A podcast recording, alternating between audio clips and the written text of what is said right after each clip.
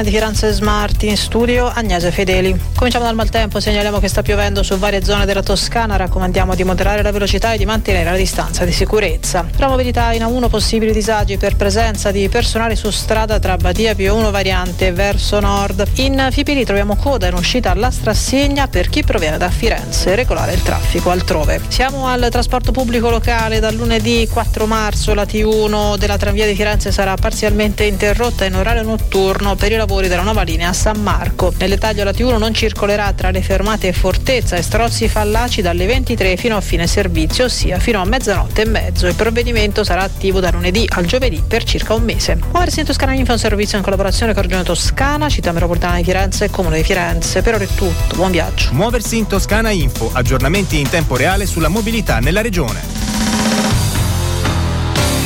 Controradio, buon ascolto e buon viaggio. FM 93 6 98 e 9.